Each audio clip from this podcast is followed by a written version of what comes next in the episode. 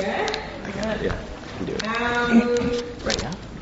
I'm just going to give you a little bit of background about myself and how I became a Christian. Um, I was born on the island of Trinidad, and um, I had a really happy childhood actually.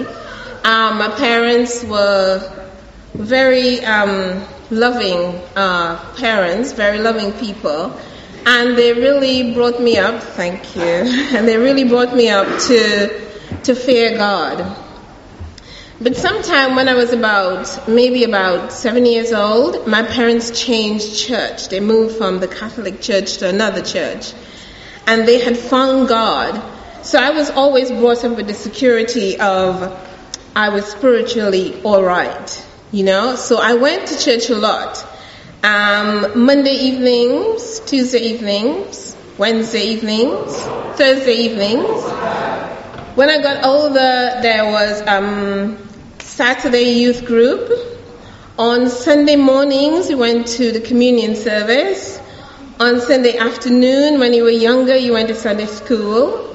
When you were older, when I was older, I taught Sunday school. And Sunday evenings was church again. So there was a lot of church. And so at the age of about nine or ten, I prayed Jesus into my heart and I became a Christian, so I thought.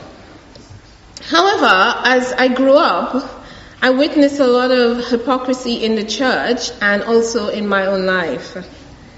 I was trying to do the right things, but often I would find myself in sin, like impurity, selfishness, hatred, discord, and these left me feeling really disappointed in myself. So I lived like that for a long while. Fast forward to 1986, and I made a decision to move to London. And I knew that my relationship with God wasn't quite right or like the way I wanted it to be. And so I prayed a specific prayer and I said, God, I want to find a church that's doing exactly what you said to do.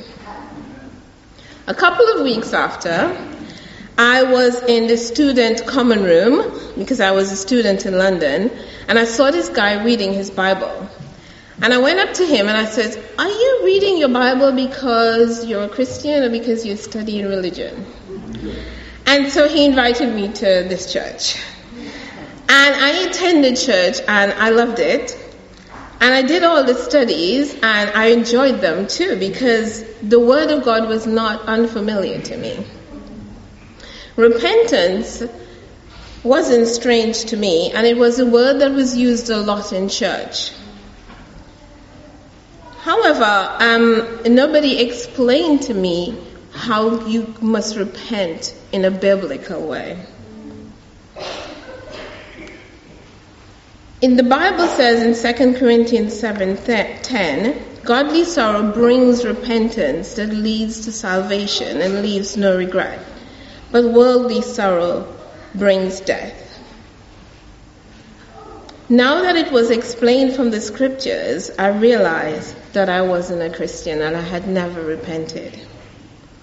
Because I was so proud of my beliefs and I was so secure in my own thinking and assured of my salvation, the realization that I wasn't a Christian hit me like a ton of bricks. I was so horrified, I just walked out of the study.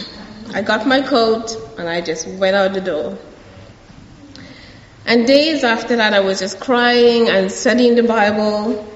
And I made up my mind that I was going to study the scriptures, all the scriptures that I knew, and all the scriptures that the girl who was studying the Bible with me studied. And if I found one loophole, that's it. I wasn't going back to church. But of course, I didn't find a loophole. and I realized it wasn't about my opinion. It wasn't about another person's opinion. It wasn't about what my family thought. It was about what God thought. And what was difficult was the implications that it had for my friends and my family if I wasn't a Christian. But I surrendered to God, and in November 1986, I at last became a true Christian for the first time in my life. In Hebrews 4, verse 12, for the word of God is alive and active, sharper than any double edged sword, and it penetrates even to dividing soul and spirit, joints and marrow. It judges the thoughts and the attitudes of the heart. God has blessed my life with friends, close relationships, and in 1992, um, I got married, and later on, we adopted two boys. God gave us many years of happiness and helping other people become Christians and raising a family. There were tough times too, but God has always been there, even when I didn't sometimes feel that He wasn't. In the latter part of 2011, we had an indication that my husband was, Warner was not well at all. In 2012, we got a terminal diagnosis of cancer. After, after a lot of different treatments, chemotherapy and, you know, that, you know, also different sort of uh, uh, chemotherapy that started working and then after a long while it didn't work. And we were told, I'm sorry, that it's not working. So in 2014, after two years of struggling with cancer, my husband died.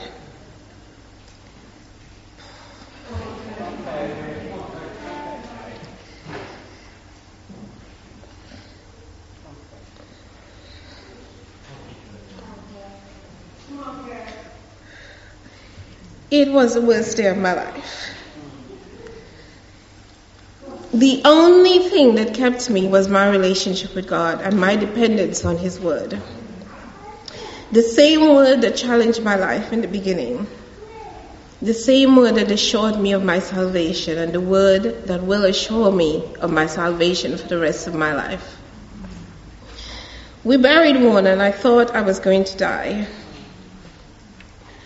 And just for a tiny bit, I, could finally relate to Jesus. You know, when he said in the, in the Garden of Gethsemane that he was overwhelmed with sorrow to the point of death?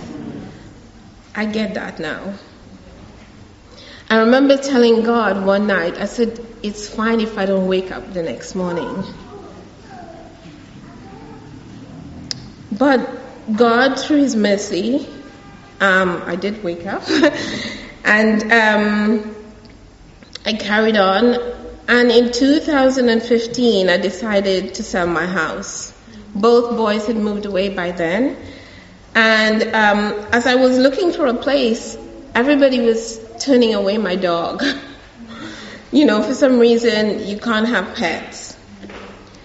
I remember going home one day, and after rehoming the dog, and I was just thinking, God, the boys are gone, my husband's gone, my dog is gone. Why has everybody left me? What was wrong with me? I knew in my head that God was with me, but could not connect with Him emotionally. But again, God's word came through for me. In Isaiah 41:10 it says, "So do not fear, for I am with you. Do not be dismayed, for I am your God. I will strengthen you and help you. I will uphold you with my righteous right hand. God has kept me through the good times and through the bad times. And my encouragement to everybody here today is to cling to God in prayer and Bible study, in the good times and in the bad times, and He will see you through. Thank you.